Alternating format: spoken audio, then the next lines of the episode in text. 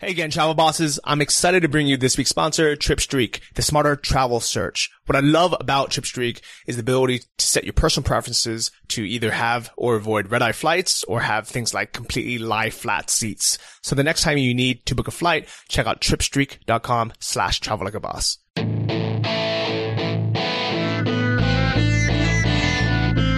Welcome to the Travel Like a Boss podcast, the radio show all about traveling like a boss by being your own boss. Stay tuned for weekly interviews featuring guests that have built their own online businesses. If you would like to have access to our entire back catalog, visit travellikeabosspodcast.com for instant access. And here's your host, Johnny FD. What's up everyone? This is Johnny and welcome to episode 156 of the Travel Like Boss podcast. I'm here today with Taylor and Camille. Hey, thanks for having us. Yeah, it's really excited to have you guys on. Um, first off, do you want to kind of just tell everyone how we met and where we are? Yeah, we are currently in Ubud, Bali. Uh, we met through a place called the Outpost. Johnny joined the crew, which is a group of about six of us, digital nomads, getting together, getting shit done, and setting some goals. Yeah, I like it. And we are we are at this amazing villa that you guys rented for a year here in Ubud. And I remember the first time I came here, I was like, like I was like I was blown away. I was like, there's a private pool. You walk in, there's this beautiful outdoor dining area, nice big living room, like huge Western kitchen, and like it was it's two floors. It's it's just like a beautiful place that if you were to like lease this back in the US would just be insanely expensive. Insanely expensive, yeah. Um, um, we feel very lucky that we found this through a local a local real estate agent out here. We saw a bunch of places. We walked in here, was like, how do we lock this place down? And like just like you said, we had a friend out here the other day from LA, and he was like, "Oh my god, in Beverly Hills, this would be twenty five thousand dollars a month." Yeah. just nowhere near that. Okay, Do you guys mind sharing how much it costs? Yeah, so for to take rent this place for a year, it's like fourteen hundred dollars all in, which includes the pool person, the gardener, cleaning three or four times a week, kind of the whole nine yards. For fourteen hundred dollars, you can get. I mean, yeah, I guess you can get a gardener and maid in the US. Actually, no, you can't get a maid. But you can get a house cleaner a couple times a week and a gardener, and that would be fourteen hundred bucks. Yeah, maybe. I mean, from from in Seattle, you can't get anything for fourteen hundred dollars. Anything almost like a studio downtown. Like it's like don't even don't even go there. And yeah, you come out here to Bali, and all of a sudden you can have this beautiful place and really cool. I mean, just Ubud in general, I think is just one of the coolest places we've been in the last three years. That's cool. And the funny thing though about uh, Bali in general is they call every house or every apartment every any place that you live a villa. And I definitely wasn't staying in villas, but the driver always say, "Would you like me to drop you back at your villa?" Sir? and I used to just think in my head, I'm like, "Yeah, you can drop us back at the hotel." like, it's fine. I guess you're right. Yeah, there's like the whole new concept of what a villa is versus the hotel versus this little guest house. I mean, that's part of the, the hardest thing when you get out here is like you're looking for a place and if you've never been here before, you're like, well, what am I getting? And you're, you're trying to like go around and see what people even have. And some people call it a villa, some people call it a house, some people call it a guest room, people call it just all sorts of stuff so you definitely have to see it for yourself. My advice to everyone is to get a hotel room for a couple days. For sure. get here and just start exploring either on a motorbike or like you guys did. You guys got uh, basically an agent to drive you around and show you guys around. I, I think that's the way to go. No, I, I absolutely agree. Yeah, I mean, I think we did something smart, which is in the beginning we just uh, walked into the co-working space that we were going going to to work every day, and we just asked the guys at the front desk. I mean, they're local guys. Um, you know, they kind of know the area. We're like, hey, if we want to find a place to live, how, how would you recommend we go about it? And they put us in touch with this guy who's really sweet, and we told him what we were looking for, and it was so much easier to do that than comb comb all the the Facebook posts and and random you know uh, random Craigslist type sites. Well, the funniest thing about Ubud is a lot of the places that you end up staying at, unless they happen to be on the main road itself, are going to be a dirt path away from any road. Yeah, you never find it. if if you're lucky. Um, you have some of the some of the places like you're you're out in the rice paddies going down this little concrete path on your motor scooter, thinking there's no way I'm going to drive this sucker at night when there's no lights. Um, yeah, it's yeah, it's just like crazy stuff. Like through the jungle, even sometimes was one of the first places we checked out. Even just this morning on the way to on the way to go uh, to pick up food for for for us today, we uh, we discovered this place called Banyan Tree Yoga Studio. It's down this this path, this like broken down stone path. You go down and there's a huge banyan tree and a river and a and there's a bunch of villas around that too. And it's like until you took that little random road, went down to this place just to check it out to satisfy your curiosity, you just have no idea it was there. And this road was something that a car could drive. Absolutely not. no, it was it was definitely steps down in the first place, and then it was just small. And I think they were redoing some construction as well, so it was definitely not navigable other than by foot. That's crazy. I mean, even the place I'm staying right now, it's I we timed it, and I, I have a video up on YouTube. Uh, just look for Johnny FD, and it's a two, timed it as a two minute drive from any road to the the place I'm staying, and from that point, it's another you know couple minutes just to get onto like a road where a car can drive. Oh, so when I had my Uber drive uh, drop me off, they had to drop me off at a cafe like ten minutes away, and I had to figure out how to get there. But this is all kind of part of the adventure, right? Yeah, Yeah, I mean, it's kind of it's kind of it's kind of what you're looking for out here. I mean, Bali's, you know, there's all sorts of different things like Canggu, Sanur. Do you want to be in Ubud? And you know, it just depends what kind of adventure you want to have. So tell me, kind of like rewind way back. How like how did you two are uh, engaged now? Congratulations. Thank you very much. Yeah, and I've heard you guys might have your wedding here in Bali. I think so for sure. Seems like the best place to do it. So how did you guys meet? Maybe Camille, you want to tell us the story? Sure. So we were both uh, we were both living in Beijing uh, at the time. We met, I guess, 2007, I think. Um, and so long ago, can't keep track. Why were you guys living in Beijing? Um, so Taylor studied abroad his junior year of college, uh, and he picked China just because it was on the list of the three places he'd never been to, and his friends weren't planning on going to, if I'm correct. And he was like, "That's a kind of a random place. Let's just pick, let's just pick China." So, um, so that's how he got there, and then uh, ended up staying and working and going back and forth to China, uh, sort of after graduating. And then I uh, went there because I have a longer history with China. My parents met actually in Beijing as well uh, in the in the early early '80s, and so I If you guys haven't seen the the show cover for this, uh, both Taylor and Camille are white, by the way. yeah, yes, we are not we are not um, of Chinese descent at all. Um, but yeah, so we so uh, so my parents have been in and out of China. I kind of grew up in Beijing. I spent four years as a kid in China, and uh, kind of ended up going back uh, during college and afterwards, just looking for you know a cool place to start finding jobs really because the state's situation was not great at the time for for jobs so that's how i ended up there No, and did you end up finding a job in Beijing? I did. I did a bunch of internships, and I kind of took a bit of a circuitous route. I'm sure I'm not the only only one with this kind of story, but um, yeah, I ended up finding finding a few different different jobs. Yeah, there's always. I mean, especially at the time, 2006, seven. There's so many opportunities in China. I mean, there are still a ton today, but the competition's a lot higher because there's a lot more people going there. Yeah, I can imagine back then there were even fewer white people in, in, in living in China or wanting to work there. No, definitely for sure. Uh, how's your Chinese, by the way?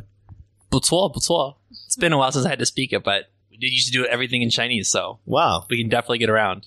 that's pretty good. So, uh, you guys met in China, and then what? What like what then? Yeah, I mean, we were, we were living in China, absolutely loved it. I mean, specifically just the, the foreigners and the friends we were meeting, and everyone was there doing something cool. And then just the, pollution spike just drove us out. Um, we broke the pollution index. So the pollution index goes from zero to 500. We, those people in Beijing, went to 750 in a day, which I didn't even think was possible. And we were eventually just like, you know, we, we don't have to be here. We love Beijing, but we don't like the pollution. We had like indoor air purifiers that cost like $2,000 to try to purify our air. And we were like, okay, we're going to bail on China, but where are we going to go? Do we want to go back to the States? Do we want to go to, to France? We couldn't pick a location.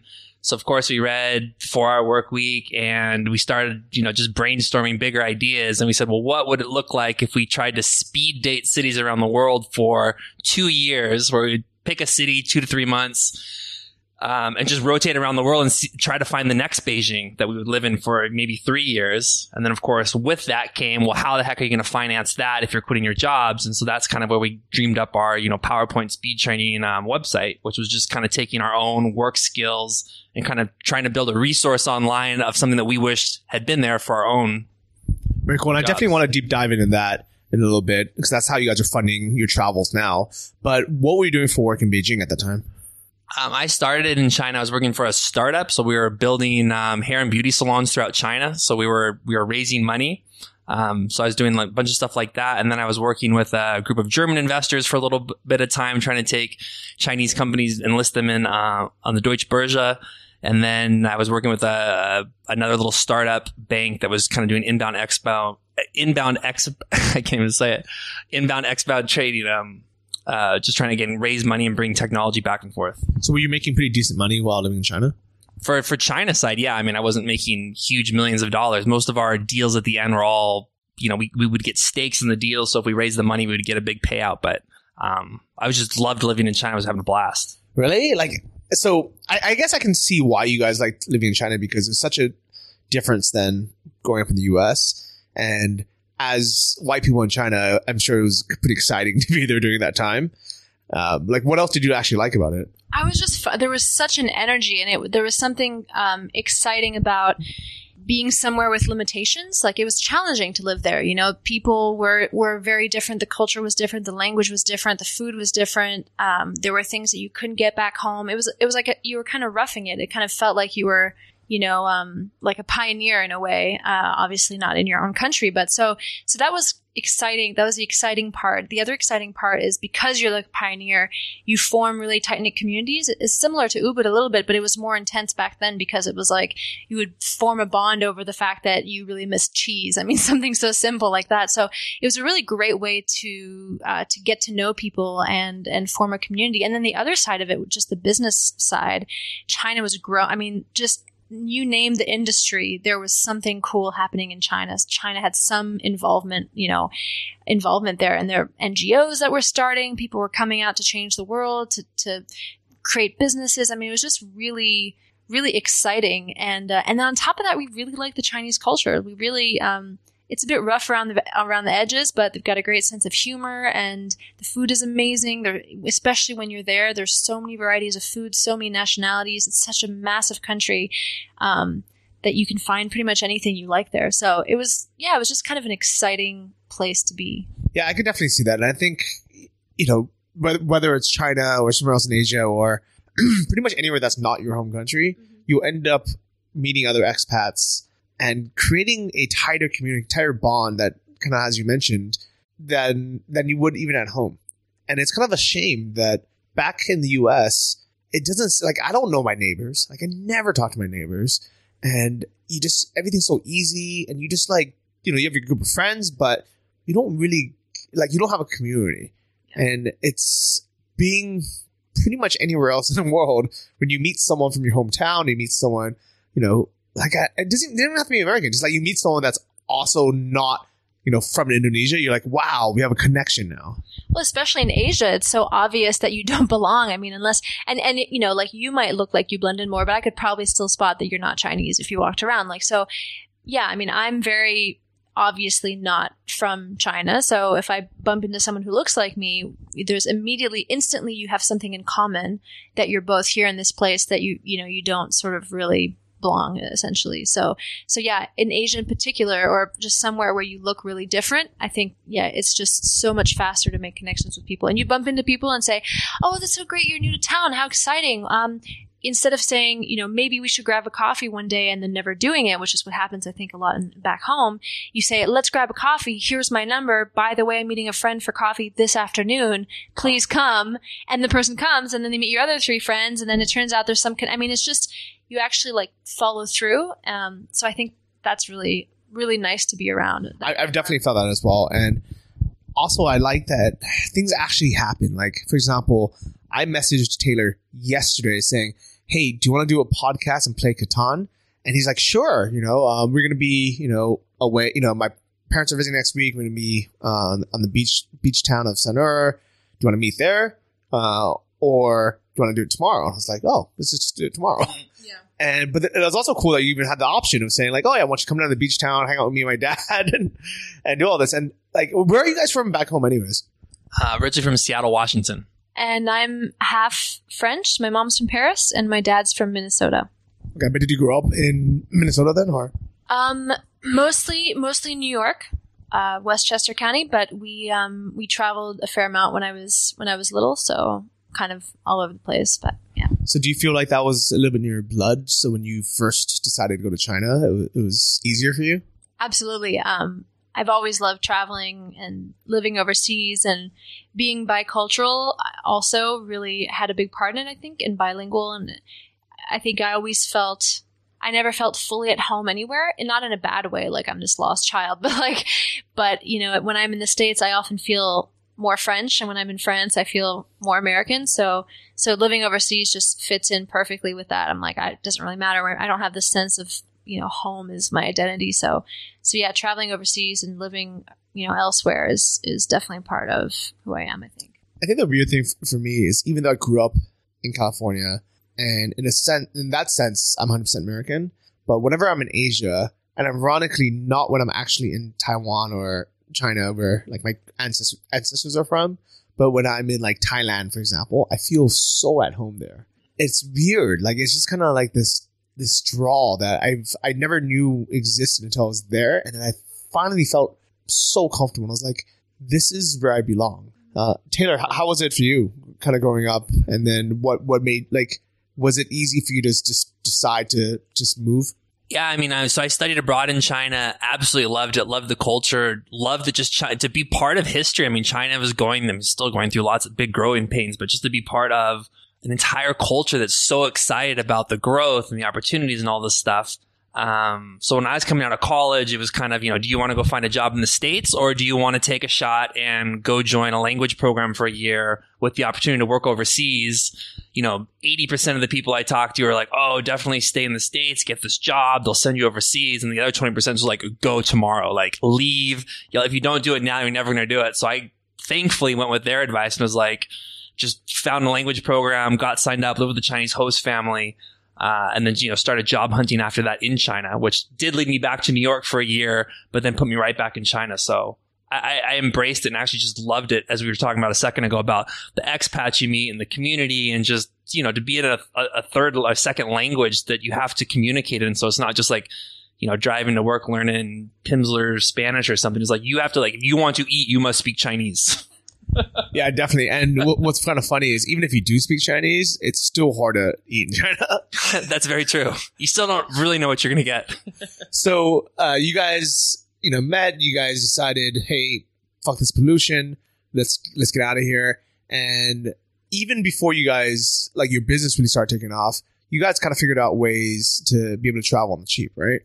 Yeah, so I mean that was the the first kind of moment was there's a there was a website called Married with Luggage.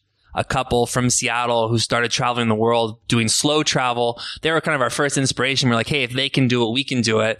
And one of their tricks to kind of save money, which we always pass on to people when they're starting to look at traveling overseas, is a, a website that we use called housecarers.com. And I think there's a couple other ones, but essentially it's people who live in Australia or we started in Fiji, which was awesome they want to go travel for two or three months. They've got foo-foo, their dog that they can't put at the vet. So you basically stay at their house for two, three months and you feed the dog and pet the dog and make sure the house doesn't burn down. And in exchange, you can stay at their house. Yeah, I think that's so cool. And I think when people hear that, it almost sounds too good to be true. Like, how can you get someone's house in like in a beautiful place like Fiji Yeah. for free? And if you think about it from their point of view, it's so expensive to put a dog some you know at a dog hotel, Yep. and then it's being crammed in with 30 other dogs. It's going to get fleas Yep. and it's, it's not going to get the care, you know. So for them to have, especially a couple, someone they could trust, you know, watch over their house and take care of their dog, it's it, and and then it's free for them. Yep. It actually makes sense, a lot of sense. Well, and there's also the aspect. To a lot of these places, the the homes are in kind of more rural areas as well. So the house is sort of on its own, or it's part of a village. They don't necessarily have the family who can watch over it. So, like in Fiji, their house they this amazing house on the top of a hill, and they didn't, they don't even regardless of the dogs, they don't want the house to be just vacant for two months. So they want someone there also just to just be around and to to occupy it. So from that perspective, also it makes a lot of sense for them. Even though a lot of people we told the first time that we were doing this are just like, oh my god, how can they trust you? Like they're leaving their entire home and their beloved pet to you, and they've you've barely just met on Skype. Like, but but what's cool is that it's actually you're partaking in this sharing economy, which I think just makes so much sense. And there's trust on both sides. I mean, we bought our tickets and flew out to Fiji. That was cost uh, involved in, in that, but we showed up and they were there and they were wonderful and and it you know it, it almost always works out. So it's it's cool to just participate in this this sense of trust that you can have with strangers and just sharing sharing what you what you have to offer, you know, based on what someone else is looking for. So it's really cool to do. I mean, that's definitely amazing, and that's something I want to do in the future too. Uh, the other side I heard of is called trusted house sitters, and especially for I think for couples, it is like a great idea. You know, to go somewhere for a month at a time, get get to play with some some dogs or cats, uh, and just have a place to call home for a while. Yeah, and, my, and the, the tip I always give people, I mean, typically your, your house, the person's house you're sitting for will do this anyway, but like make sure that they, they stay, they lap over with you a day or two and invite out all their friends for like a cocktail party or something. We showed up to Fiji and there was some, one of their friends' birthday party. We like instantly were like going to boot camps. We had dinner dates. These friends had these 12 year old birthday, you know, had 12 year old birthday party. They brought us zip lining through the jungles. Like we had all these friends and, you know, two months later we had like 20, 25 people at our going away party in this country that we like didn't even know did the same thing in Puerto Rico. We were like, the, the guy was in a band. So we were like, hey, we play the guitar and Camille sings. So all of a sudden we're in this like pickup band doing jam sessions with the Mofungos on the island of Vieques, which was freaking awesome. That's so cool. And all these places that you stayed were the people locals there, or are they like Australians that happen to have a house in Fiji? It was a mix, I would say. We, so in Fiji, it was a, an Australian woman married to a Fijian man. Um, and then in uh, in Puerto Rico, it was it was an American East Coaster guy, uh, Snowbird, and then um, we did it. We also did it in uh, San Diego, and those were just you know Americans who were living in San Diego. Um, That'd be so Yeah. cool to have a free place in San Diego. oh my gosh, we had a we had a uh, an apartment in a condo. It was like on the 14th floor with a pool, jacuzzi. it was just down in the smack middle of the city. It was yeah, it was great. Why, why did that person like where like where were they? Like why did they give it to you? So the actually we first stayed um, we first stayed in a house just outside of the city. Um, that's what we found on the website, and then because we were having we were going to a conference in San Diego, and the hotel room was like three hundred bucks at the time where we weren't making any money. We're like, you know, we're going to be there for five days, so that's a huge expense. Um, so so we looked on on the site and we found we found this couple, this young couple, and they had I think two two little dogs or one dog. Any case, while we were there, they're like, oh, you know, actually, my mom lives downtown San Diego. She's leaving when we come back. She's leaving for another week. You know, she has these two little dogs, and she normally, I think, I think she has a, she had a person who normally came to take care of them, but this person wasn't like had bailed on her or something, so she just needed needed someone. And since we'd already taken care of her her daughter's home, it seemed to work out fine. That's perfect. What conference was was that for? This is the presentation summit. So it's like the big PowerPoint conference, which is what our site's about. So there's a conference for everything. I was just thinking that. I was like, I can't believe there's a conference for PowerPoint. There, there is, uh, and we're there, and we're actually presenters now. So when you go, you actually see us presenting tips, tricks, hacks, and stuff like that. Believe it or not, it's been running for like 14 years. Um, so it's a it's a long it's it's presentation, so not PowerPoint specifically, but obviously there's a lot of PowerPoint that gets talked about, and the Microsoft team shows up. In a few years, the Prezi team showed up, and I don't know if key, Keynote. I think Apple's come maybe a couple times, but it's it's typically PowerPoint. Yeah. That's so so wild. So okay, so why like what made you guys start a PowerPoint training company? Uh, so yeah, we were we were about to start speed dating cities around the world, and you know, just kind of just like in the four hour work week was like, okay, like what do you spend money on first? And you know, like I'm always buying these like Excel books 'cause I was in financial modeling and stuff, and then I was like, oh, also like, what are you good at, or what do people seek you out for for help? And that's kind of where Camille and I had the overlapping side in PowerPoint. A lot of our colleagues were coming to us. We were asked often to kind of train small teams of people. And we were just like, well, what are, you know, what, why are people coming to us? What's not on the market? Well, everyone's doing this basic stuff. Can we take it up and notch it up for advanced? So like really going after the consultants or the investment bankers and stuff like that. So that's what we kind of just really taking our skill set and building what we wish we had had for a training course. And we're like, well, let's launch that and see if that sticks. Okay, so you guys made the course, and I'm assuming it's a, video course. Yeah, it was all video. It's all, all online video training. And then did you launch it on a platform, or did you have to build your own? Yeah, so we started, we did this all back ass backwards, but whatever. We went, so we left China, we went back to Seattle. We'd already been brainstorming content. We spent way too long filming our content and everything. And which is why I tell this to people now when I meet them and they're building a course. You know, we were like halfway through building the course that we wanted, but it was taking us forever. And so we were just like, we're putting it up on something. We didn't have a website. We're like, let's put it up on Udemy. Like, let's just, let's get this thing going, see what happens, get some reviews. And that's what I tell people all the time now. They're like, oh, I'm in three units into my, you know, eight unit course. I'm like, launch it. Like, get it up, get it to someone. Just, you've got to get that feedback. It gives you so much more confidence. And the funniest story about when we just launched our course, so no website, you know, Udemy had this thing where it was like, oh, we recommend you put up a YouTube video, which is how we started a YouTube channel. And they said, oh, you know, during this launch week, put up a YouTube video and then in the link put like, oh, you know, 75% off this week only, whatever. Four views in to our YouTube, whatever, the very first day we had a sale. And I was just like, we are going to crush this. I was like, we're going to need more bank accounts. Like, this is ridiculous. Like, it's been up for two hours. We just made a sale. It was like, we only got like 1250 for it. I was like, but we're going to kill this. You know, thousands of views later, no more sales. So I just tell that to people. But it was like the confidence that like this does work, but it's like I went from like, oh, this is going to be a slam dunk to like, hmm, this is going to be a little more complicated than I thought. That's so crazy that you just happen to get a sale right away and then nothing. But at the same time, I bet you that sale gave you that confidence of saying, okay, that's this could work. No, I mean it's it's part of it. It's like this can work. Yeah, it, it does work, and then that's just kind of the learning curve. No, now what do you do? I mean, we hadn't even launched our website and all that kind of stuff. So then it was like, well, how do we get more people into our Udemy course? How do we get student feedback? What do we need to say? How do we need to do this? Now we're launching a website. What do you do with that? How do you get people signed up? I mean, it's just a learning curve. But if you don't take that first step, none of the other learning or trying to learn about it in advance makes any sense at all, really. So, are you still on Udemy, or did you move it off? we, we still have our course, a, a, a, chunk of our course on Udemy, but then we started building our own website, which thankfully we did because the problem with any kind of platform like that is you don't, you have no way to contact your people. You can't collect email addresses. You can't run a special sales funnel. You can't do an affiliate thing. You can't really do anything. You're really hampered.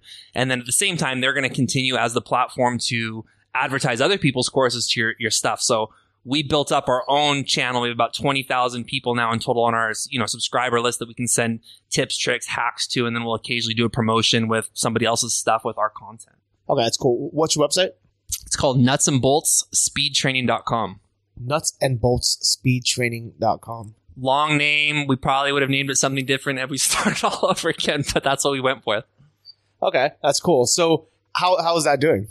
I mean, it's going well. We're we're we're we're always growing. We're always going through growing pains. I mean, if, if you ever start a website, you'll know immediately that it's an it's always under construction. You're always doing something to the the homepage. You're always doing something with the navigation. You're always doing something with the product page.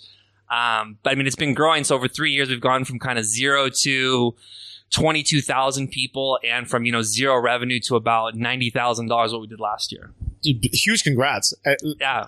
I mean, that's almost six figures. And where were you guys last year? What like what countries were you in? Last year was our Puerto Rico. So we did four months in Puerto Rico. We were in Spain for two months. We did Kiev for two months, two and a half months, which was one of my favorite countries now, which I didn't expect to like. Um, we So re- Kiev is Ukraine, just just to let everyone know. yeah, Kiev, Ukraine. What, what you like about Kiev? It was just really cool. I was expecting it. I was expecting the people not to be very friendly. Everybody was super friendly. English was not a problem. They always produced someone to speak English. The food was amazing. Everything was super cheap, which obviously helps if you're doing it on a budget. I just, I just had a ball. I joined this, um, you know, CrossFit gym, and I had this like guy with this really deep Russian voice who just cracked me up every time he told me to do something. Um, just really enjoyed it. I saw. Oh, so Ukraine is one of my favorite countries as well. That I, oh, really? I didn't know that. yeah, I was there last summer. I went for a wedding. Uh, I actually crashed the wedding. Uh, I was traveling with my, my buddy Sam, who co-hosts my other podcast, Invest Like a Boss. Shout out to Sam Marks. And he was like, "Yeah, I'm, I'm going to this you know wedding in Ukraine. Do you want to tag along? Starting in Bulgaria, we're gonna travel Eastern Europe by land, end up in Ukraine, and then I'm gonna go to this wedding. Um, and I guess you know you can do whatever you want to do. Hmm. and by the time we got to Ukraine, I was like, "Can I come to this wedding?" You know? and it was like it was one of the coolest experiences I've ever had. oh, good. Yeah. I mean, just and we one of we had some friends there, and they took me out with their family one night, and we were drinking obviously a bunch of vodka and everything. And I guess I made it so far with the family. Yeah, homemade vodka, but I made it so far they broke out the raw eggs, so we started shooting raw eggs and drinking vodka. And I was like, I guess when in Kiev you do as the Kievians do, if that's what it's called. That's cool. But was it? I mean, I, I, you know, Camille. So I'm, I'm kind of curious from you. Is how was it living in Ukraine for for that many months? It was nice. I mean, it was. It helped that we had a friend. Um, I mean, it always helps when you have a friend there because you just you like. I feel like you skip those first two weeks of like being lost and confused, which is is exciting sometimes, but just when you're somewhere for a short period of time, it's kind of nice to just get j- jump right in. Um, so it was great, and she told us exactly what part of the city we should live in, which was which was awesome. Um, what, what part of the city was that? um, I don't remember the name of the area. Do you, do you was- remember what direction it was? Like from the city center or the or the water? It's right in the old city. Okay. Um, it was really close to um, Saint um, the the big cathedral. Okay. Um, shoot, I can't remember. That's okay. No worries. I don't know how many people here are actually going to move to Ukraine listen Yeah, to this, no. but it should be on their the radar to at least be someone to visit. So, so what did you actually think about life there? It was it was really great. I mean, I don't know what it's like in the winter, but in the summer it was just beautiful. There's so many parks. It's it's really a lot greener than I expected. Um, there it's it's a huge cafe culture, so there's so many cafes and places to sit outside, have coffee or have food. Um, people are really just wandering around and um, yeah, it's just a nice it's a nice place. It feels a lot more Western European than Eastern European. I felt. Um, so yeah, I it was really it was really pleasant and like Taylor said, it was affordable. So we were going out all the time, just eating out, sitting at cafes, being out outdoors. Um, yeah, it was just really pleasant. Yeah, I think when I went there last year, the currency was devalued by seventy five percent compared to what it was just a few years before. Oh, really? So I I think normally I know for sure Russia is actually very expensive. And Ukraine I think used to be very expensive as well, but because of the, the currency kind of devaluation, you can go to a five star restaurant and spend 30 bucks and it's just and it's, it was very affordable. Get more food. I mean, you go to the movie theater, and I went to the the cinema, and it was like a dollar for our tickets, and I thought that I had like bought the wrong ticket. I just like this can't be this inexpensive. And there was like a dollar for the food as well. Like Yeah, a bag of popcorn. popcorn, an extra buck. Yeah. Uh, so, so I definitely want to go back to Ukraine. I, I think it's an awesome kind of under visited place that's off the beaten path. That's some kind of like it's it's one of those places where nobody really talks about that much, but they- they should. Yeah, even another city we went to. Um, uh, we went to the west, and uh, also just like nice. I mean, you can be in the middle of nowhere, and it can be a little grim. But uh, there's some other smaller cities too that also have a lot of charm. They probably have more of their old architecture and stuff as well. Um, and we also went to Chernobyl, which was really interesting. Um, I don't know if you went. I, I went and I have the craziest like Instagram photos from there. yeah, yeah. It was just so it's it's a really I would highly recommend as a place as a place for tourists. Also, I don't know we didn't take advantage of it, but there's also the river that goes through through Kiev, and there are these sort of beaches that you can go to. Um, apparently, which we just never ended up doing, but uh, could be I, fun I, as well. I didn't know about that until after like after I came back. I was watching a video of people doing like muscle ups and like pull ups. Mm. You know, I'm really into kind of like body weight fitness. And there was this place on a beach where everybody was jacked. You know, all the women had six packs and they were doing pull ups and muscle ups. And I was like, and all the guys were so strong. And I was like, where is this? And somebody commented saying, "Oh, it's it's in Kiev," and like you know, ten minutes away from the city center. yeah, And it was a thirty cent bus ride from the city Oh my center. gosh, yeah. and I was like, I gotta go. I gotta go there. Yeah, I mean, yeah, just like you're saying, it was just, it was, it was super fun. And I was, again, I was in this CrossFit gym with these guys, these big Russian accents, which of course, made CrossFit seem that much more intense. And just, yeah, we just did a ball. I love it. So, where'd you guys go after after Ukraine? So after Ukraine, we, that was when we did Spain, I, I believe. no, uh, Nope. After Ukraine, we uh, we the travel the travel planner is speaking. Um, after Ukraine, we uh, we went to France. So we actually we did a pit stop in Switzerland for a friend's wedding, and then we went to France. We were in uh, Marseille for for two months. Right, two months. Yeah, two months. I like how Taylor just forgot about two months of his life last year. we we lose track. Like people ask us where have you been, and we just we have a hard time just because we bounce around so much. If we'd had some kind of more like linear path through, you know, like you said, you went from Bulgaria. You can probably remember more where you went just because it would like kind of make sense geographically. Or we just like bounce around a lot, so it's just hard to keep track. So, so like, how were you actually planning your your year, your trips? So that's what I was gonna say. It was funny when we first started. We were we were we had this like very linear plan. Like let's write down the cities that we're definitely gonna go to, and we're just gonna figure out how to go to them. And then we were all set up to go to Peru. We were gonna start down there. We had a house. We had you know the whole thing all set up for two months. And then this house carers gig through Fiji came up for two months, and we were like, no one said we had to start in South America. Like, why don't we just wing it and go to Fiji. And then once we got there, we're like, well, nobody said we had to be anywhere now, really. It was just us trying to build this website and trying to kind of explore these cities. And we just became completely opportunistic, talking to locals. Where would you go? Where have you been? What's, what's, what's going on?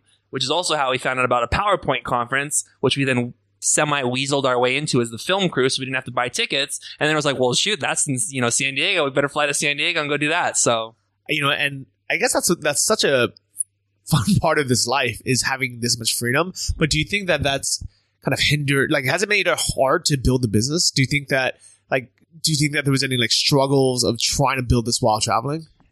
Absolutely. Um, people always say, "Oh, would you would your website be bigger, or should you open offices, or all this kind of stuff?" If you had just stayed in Seattle or wherever in the states and tried to build it first, and it's like, absolutely yes, but the entire goal in the beginning was to travel around the world and speed date these cities. So it was stressful in the beginning, but we started to take in stride that we just can't always be as consistent with the content or do all these things we want to do. And we just kind of grew into how fast our website grows and, and are very happy with it. The flip side is like, you could always think that you would have done better if you'd been if you'd stayed put, if you'd been more organized, if you had like a full on office. I mean, Taylor's shot videos in the weird places. I'm sure you have similar experiences, but like I have a picture of Taylor filming, I forget what, uh, some video. On he had like two toilet paper rolls stacked on top of each other to put the mic so that he could. Anyway, it was so we've been in definitely uncomfortable, you know, not the best situation to work, but I think that that in a way pushed us to work harder and to to just keep at it. I think in a way, if you're if you're too comfortable, like I'm not sure you get that much more done something there's something nice about I don't know I don't know about anyone listening to this, but I know for sure when I'm like, oops, I only have two hours to do this thing before I have to go, you crunch through it and you figure out a way to do it. So I think traveling actually in a way can be really helpful to get your shit done, especially when you want to go somewhere cool and exciting and you want to have the money. I mean, most of the places we went to in the beginning, we kind of stayed close to where we were because it was the cheaper cheaper flights, right? We were in Fiji, so then we went to Australia and then inevitably went to Thailand and we kind of stuck around there. But once you start making more money, then you know you're a lot more flexible. You can stay in nicer places. Um, so I definitely think that the tra- that I wouldn't I wouldn't say stay home in order to make your business more successful. Like I don't think that's the way it works. I, love that, I, and I like the idea of the incentive model of saying, okay, if I work my ass off now, I can go to this next big destination or go somewhere more expensive or stay in like a nice villa instead of you know getting like the cheapest room. So I know you guys said you guys started Udemy. It was kind of a, a, big pro tip that you guys gave everyone is just get the course up there, just launch whatever you got. Yeah, I think I, I normally tell people what they should do is if a course is let's say eight modules, kind of like as you mentioned earlier, sliver off one of the modules or something, uh, and just put that out there. You know, and as kind of like a, you know, like I don't want to say like a teaser course because people kind of you know people want something that they can do from start to finish, but instead of trying to teach them like everything they need to do, just like one piece. No, I, would absolutely agree with that. Um, I think most people, when they, they get into to course mode, they get into course scope creep mode, and all of a sudden their course is trying to do everything to the high heavens around name whatever topic. And it's like, look, someone's buying your course for one specific result, one unit of anything, typically delivering one specific result. Just deliver that unit webinar you know if you don't have it filmed or don't want to film do a webinar style. Get people signed up. Even if people are joining for free in the beginning those are your first people to be like hey did this help you get the result that i thought it would? If so awesome. What other results did it get? If not did you get a result from this unit? Or should i like kind of go back and rework it? Before as you said you get lost in like eight units of content and then all of a sudden someone's like this is all really muddled i don't get it yet yeah that, that, that definitely makes sense so aside from you know launching you know quickly in the beginning so you can get the feedback. What would what do you think was the kind of like the, the point where what, what do you think that you did to be able to start getting traction?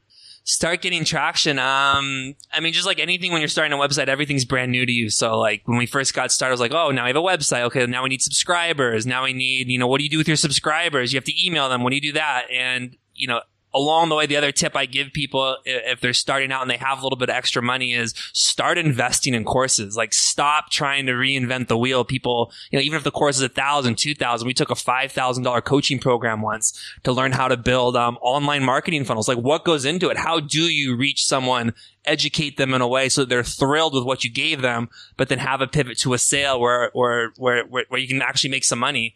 Um, was one of the biggest things that kind of propelled us past people. As we were talking about earlier, like we'll meet entrepreneurs who have never invested in themselves, never bought a course, never done any of these things. And they talk to us and like, we look like we're wizards. And it's like, we're not even the best at it, but it's like, we just at least have these concepts in our head and know what to do with it. I think that's insane. Like how there's so many people out there that just hate on courses or think information should just be free. You know, or they think that the free information that is out there is the best information out there. I'm like, oh, like that doesn't even make any sense. Like, why would anyone who knows what they're talking about waste, like, spend that much energy giving out free information if they know if they know if it's valuable? Absolutely. And the other thing, I see content creators also feel like everything they do needs to be free, and I always was kind of like pushed back on them. I was like, well, if you were able to make this content, have someone pay you for it, so that you could work on creating more of this amazing content all the time, do you think people would benefit from that? And they're like, yeah, probably. And I'm like, well, then you should figure out a way to, you obviously give away some content you need subscribers, you need to get people to your website, but like, yeah, there is deeper level content. Maybe they want to get a coaching call. Maybe they want to do something. And if that can now finance you, you can actually invest more time to create even better content for this tribe of people you're building. Yeah, I definitely agree with that, especially because, you know, there are people that, you know, like to give out free information. I like doing it too, but I'm not going to spend, you know, 40 hours a week filming, you know, things just to give out for free because I didn't, first off, you know, we, we have bills to pay and it, it, like a lot of people that want to give free information, they have a freaking full time job at home that they don't have time to be able to create all this stuff for free. And then when they do, it's going to be kind of scattered, you know, here, kind of here and there. And you know, I mean, to be fair, if you know, like this is you know, uh, the, episode 156 of the podcast, and there's so much good free information on here. So there's definitely free information, but you know, if I asked you to sit down and create me a, you know, four hour PowerPoint training, you know, on everything you just talked about, you'd be like, sure, but I can't do that for free. I like, that's like, that is four hours of my life, of my time. I think also like when you when you pay for something and then when you sell something for money, it creates a different relationship. And I think um, when you're a customer, first of all, your ass is on the line because you spent that money. So the likelihood of you trying to implement something, really paying attention, goes way up. I mean, we've seen occasionally we've done promotions or we've had people who've gotten the course for free or very little money, and those people are not the best students, not because they're not good good people, you know, that they couldn't have been a better student, but it just you don't value the stuff you get for free. So I think, you know, I think from the perspective of a buyer, like if if you want to improve yourself, like paying for stuff even if you could get it for free, almost just like puts your ass on the line. So I think that's a huge value. And then if you're selling stuff, we've met a lot of people on our travels who say, "Oh, I just don't want to be salesy. I just don't want to sell something. I don't. Oh, I don't. You know, I don't like." And and there's nothing wrong with that feeling. That's a really it's a really nice thing to not want feel, want to feel like you're you're scamming people out of something. But I think again when you're when you're creating content you create a different relationship when someone's paying for it it's, it's an entirely it's like a it's a give give. You you gave something of yourself. You you spent all this time, you all this information. They're going to give something back in return, and then you have a different relationship. The kind the kinds of feedback you get from people who bought your stuff is so different from people who who've paid for it. So.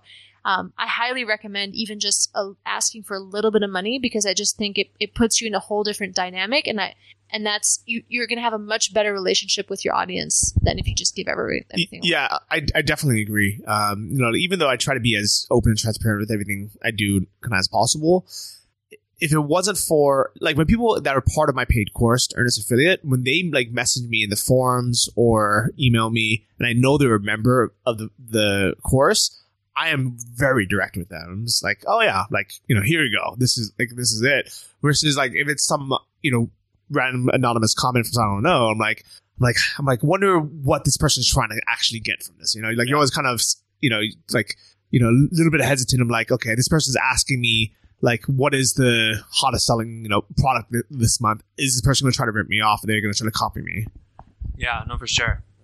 Yeah. So, uh, I like your strategy about giving away, you know, I, I would assume quality, good free content consistently, and then letting people know, hey, if you like this, we have a full course.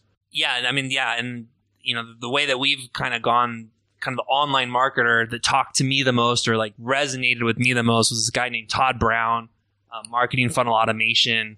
Uh, just when he speaks, I just feel like I'm like listening to gold, and just it's really actionable for me.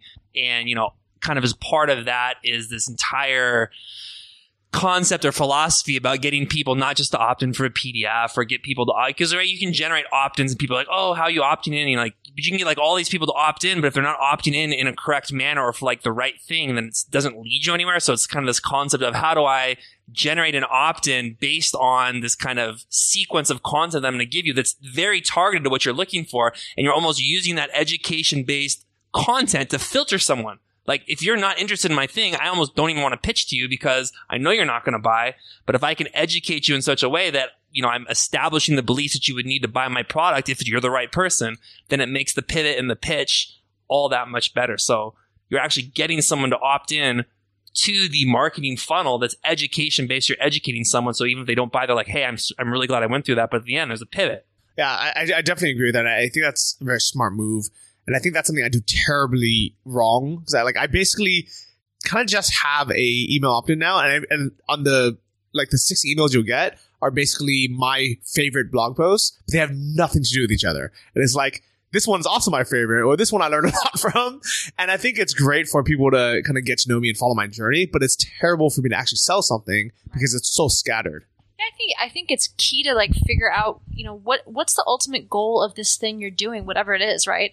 I'm getting people to opt in. What's the ultimate goal for this? I mean, the first goal is to get them to opt in, but then you don't just want anyone to opt in. You want people who are going to love your stuff, and you want people who ultimately are going to buy.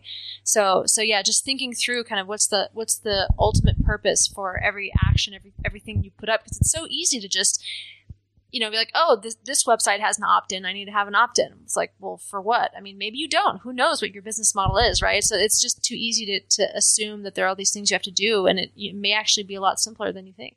And I think that's actually a good point on the difference between kind of like free information or just backward analyzing your competitor's site versus taking a course like the one you mentioned and really understanding why you're doing it and what the kind of bigger picture is. Because I think a lot of people talk about like, oh yeah, you have to have an opt in or you have, you know, you should do this but they're not going to take the time to explain to you what the big picture is and why you're doing it. Yeah, I mean, from from the people that I've followed that are killing it, and everyone's like, "Oh, that so and so's killing it." If you actually sign up for their sequence and follow, you know, sign up with two different email addresses. So one, you don't opt in or buy anything, and the other one, you actually buy their product. You're going to see this entire thought out sequence of content and extra reports and extra bonuses and all this stuff. But they're obviously trying to get you into the paid program because if you're building content in a way that I can help you most, or you take the attitude of like, I can help you the most with PowerPoint, for example. If you join my most elite program where I'm holding your hand, walking you through this stuff, then I should, from my position, say, if you're the right person, I should try to get you into this program because that's where I can help you the most. It's not the free content. So if you can have this kind of marketing strategy, you kind of know how this content's going to flow. And if you're just getting started, keep it super simple. It's so easy to overcomplicate it. Um, yeah, you just you just like all of a sudden your entire sequence of emails has a, has a meaning, has a process. There's a thought process, and people like that. I, I think. I like that. I, I, like you guys. You guys are still investing in yourselves and kind of continue learning, learning and growing. So you you mentioned right at the beginning that we met through Outpost's crew program. And for those who don't know, Outpost is co-working space in Bali in, in Ubud. Uh, I think it's the second one to open. I think Ubud was yep. the first. Yep.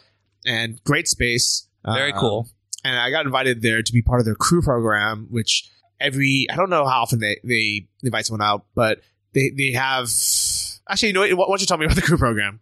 Yeah, and the crew has been going on for now I think four months. It's run by Colleen. Uh, it's basically six to ten. I think they have this month that runs monthly. Six to ten people who are building websites or doing something digitally while they're living here in Ubud and it's basically like I call it like a four week productivity sprint. where you're basically trying to at the beginning of the month pick some big audacious goal and for the next four weeks you're going to be holding each other accountable and trying to really push towards it but what it really turned out to be was a lot more of uh, kind of this emotional intelligence and i don't know camille what you, how would you describe what it really was well i think a lot of it um, is for people who are typically in transition, right? You're you're either you know starting starting your your freelance role, or you finally quit your job, or you've been running a certain business but you want to run a different one, or you want to create a new course. It's, it's typically when people are at this stage when they they want to do something different. So a lot of times that comes with a lot of baggage. That comes with a lot of like guilt maybe about like how you've been putting this off for a year or or what does it mean for me to become a coach like i've always been a yoga instructor but a coach like i don't feel like I, am qualified so there's all this kind of stuff that goes on in the background that prevents you from being your best self and from doing from doing this task just 120%. So I think the awesome thing that Colleen does through through this this program is that she helps you work through some of this stuff, and it can get kind of emotional and kind of intense sometimes. But that's kind of what you need because um, the flip side of, the, of that is that you have a group of ultra supportive, amazing people that are going to become lifelong friends. We've been out of the crew for less than a week now. It's been over, and we've already had dinner with like two or three of the people in the crew. We've gone out to to to special meditation events. And so these are people that, that have your back. And so you're going to be vulnerable, but it's going to help you grow. And, um, yeah, we've, we've, we got a ton out of it. And I think each person who joins gets something different, which is cool. Yeah, I think that's cool. And I, I like the, the idea that co-working spaces are starting to have like these, I don't even know what you call it, like productivity masterminds. Cause it, a lot of people, they come and they're kind of lost, you know, they have an idea what they want to do, but maybe they don't really know anyone yet, and you can you know you can meet people on your own. But like when you're forced to meet with people four times a week for an hour and have to have like goals and say you know have accountability partners, you really do get a lot more done. And you're paying for it. I mean, going right back to paid content, the crew is not a free program that just anyone who shows up to the outpost can take. I mean, you're shelling out 700 bucks a person just to be in the scene to get someone to kick your butt. So, like going back to what we were talking about, like I now need to set a goal. I'm now going to sprint towards this not only do I have my ass on the line, I put my money up and I don't get a refund if I don't get my goal. So it's like you, are almost like hungry to even get more out of it than if you just like randomly showed up. It's like, oh yeah, maybe I'll go check this out.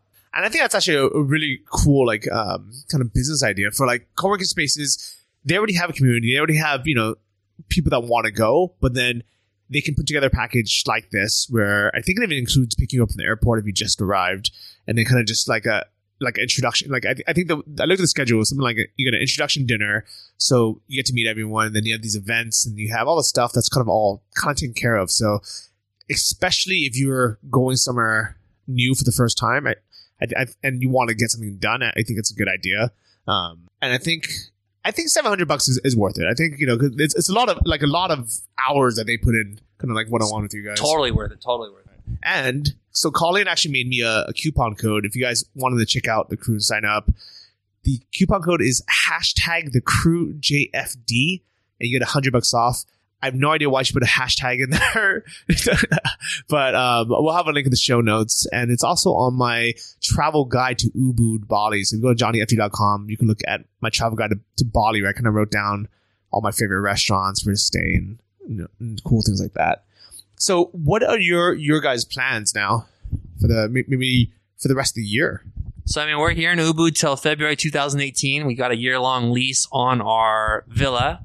Uh, at the end of that, we we still want to go to a number of countries, but we're gonna just gonna kind of play it by ear as we always do now. Um, we still want to do Australia. We still want to go. I don't know, New Zealand, a bunch of places. But what made you guys decide to settle down here for a year? Yeah, that's a good question. So we were traveling for, you know, almost three straight years. And as we've gone to these cities, we've obviously met other people who are doing stuff online and you just always are, are, are crossing notes. Where was your favorite place? Where would you go? Did you do this? Did you do that? And like the first person was that we met was like, oh, I really, really enjoyed Ubud Bali. We're like, okay, that's whatever. And then the second time we heard it, third time, the fourth time we heard, and it was very, very specific, Ubud Bali, not Sanur, not Canggu. You go to Ubud. We were like, we're going there. And, and at this point, we were also getting not tired of traveling, moving cities every two, three months, but kind of tired. We're like, you know, we'd like to plunk down somewhere for six months or maybe even 12 months if we liked it. A huge draw, and that was something I was thinking about when we were talking about the crew and outpost as well. A huge draw for us for Ubud was the sense of community and the digital nomad community as well, because we've we've traveled to places that that typically don't have a whole lot of those people, or they're just not so easy to find. So we've really missed having, and that's why we've taken a lot of courses as well. But we've never really had a group of people around us who are doing anything remotely close to what we're doing. So we've we just every time we heard someone talk about Ubud, they're like, ah, oh, there's a ton of digital nomads there, people working on websites. So that was also really a big draw. Is you know if you're doing this for the first time, just to go somewhere where there are other people in the similar boat is is just really cool thing to do. So that's one of the reasons too that Ubud was hugely appealing to us, and why we decided to commit to like a full year because we thought it would be a great place to make really good friends and then share information.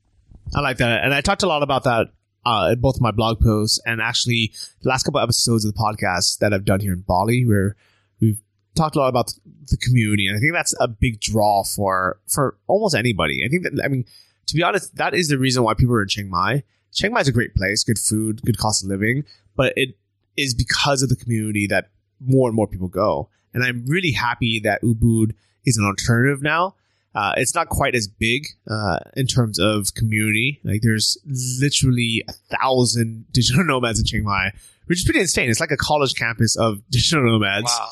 Uh, here, I would estimate. I have no idea, but I would, you know, I would estimate there's 300. You know, maybe 500. You know, I would say 300 at a time or something.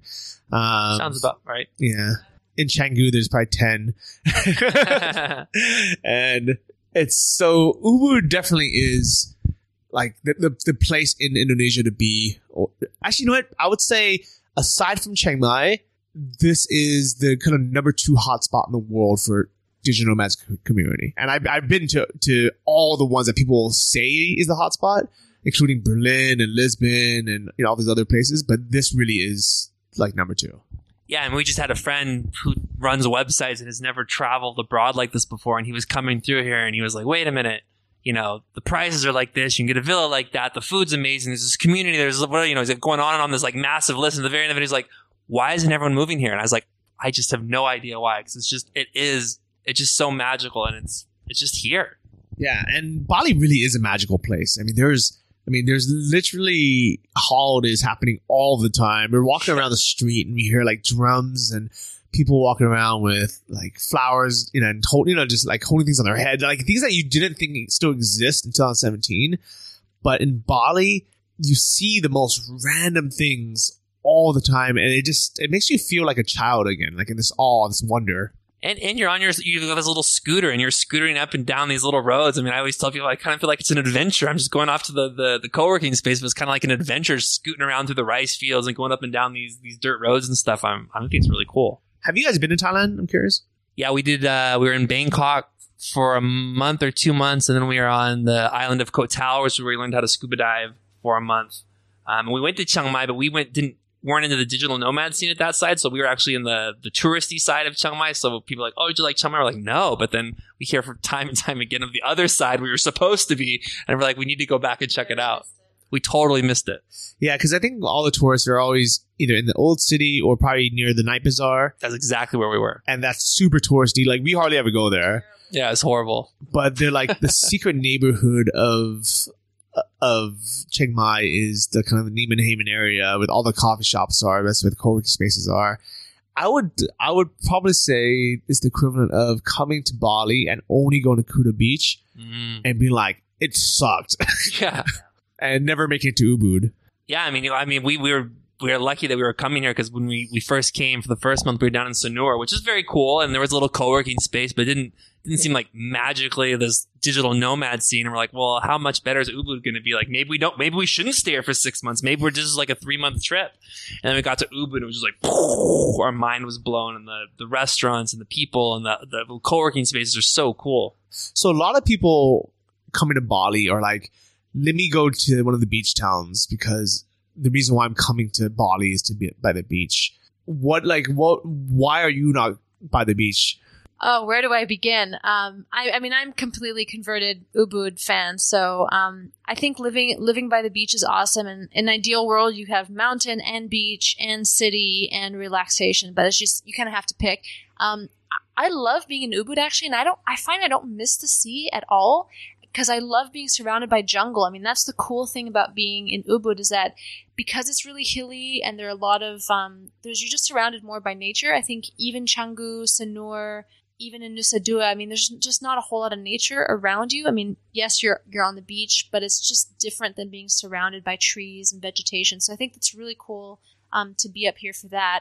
And then also, you know, the beach, the, the the beaches where there's stuff going on, like, are typically kind of grimy here. Like, they're not the most beautiful beaches. The beautiful ones are more remote, and you're probably not going to want to live there a whole lot. So I think Ubud just has the perfect mix of um, ton of stuff to do without being this crazy busy Denpasar or like some massive city. So it's just this right right balance between a certain amount of nature, a certain amount of city, and busyness. Um, and then you know Canggu is forty five minutes away, and so is Sanur. So Hour and fifteen for I don't know how you anyone that doesn't drive but- like a psychopath. Well, I, just, I was just going to also just throw in there. We met a nomad the other day, and the way she's been doing Ubud Bali is she gets a base um, membership pass to the Hubud, the Outpost, and Dojo.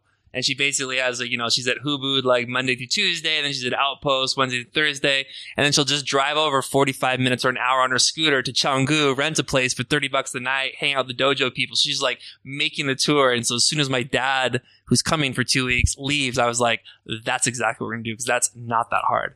Yeah, uh, that definitely makes sense. Uh, you made a really good point about the reason why people like being by the beach is because they want want to be by nature, and the jungle, even though it's not body of water per se, it feel gives you that same kind of feeling of like awe, like and wonder and wow, like there's something bigger than me. There's something that's kind of magical, uh, and I definitely feel that as well. And you know, as much as I like Canggu for you know a couple weeks or a month, if you want to learn how to surf Yeah. and it's you're, you're right it's like there's no nature around there like there's some rice fields but i think if you've never seen a rice field you'll be impressed but if you've seen if you come to Ubud and you see what a real rice field looks like you're like that looks like a fake you know like, like Disneyland rice it look, field. yeah and, and, and, like seriously looks like somebody's like backyard rice field then.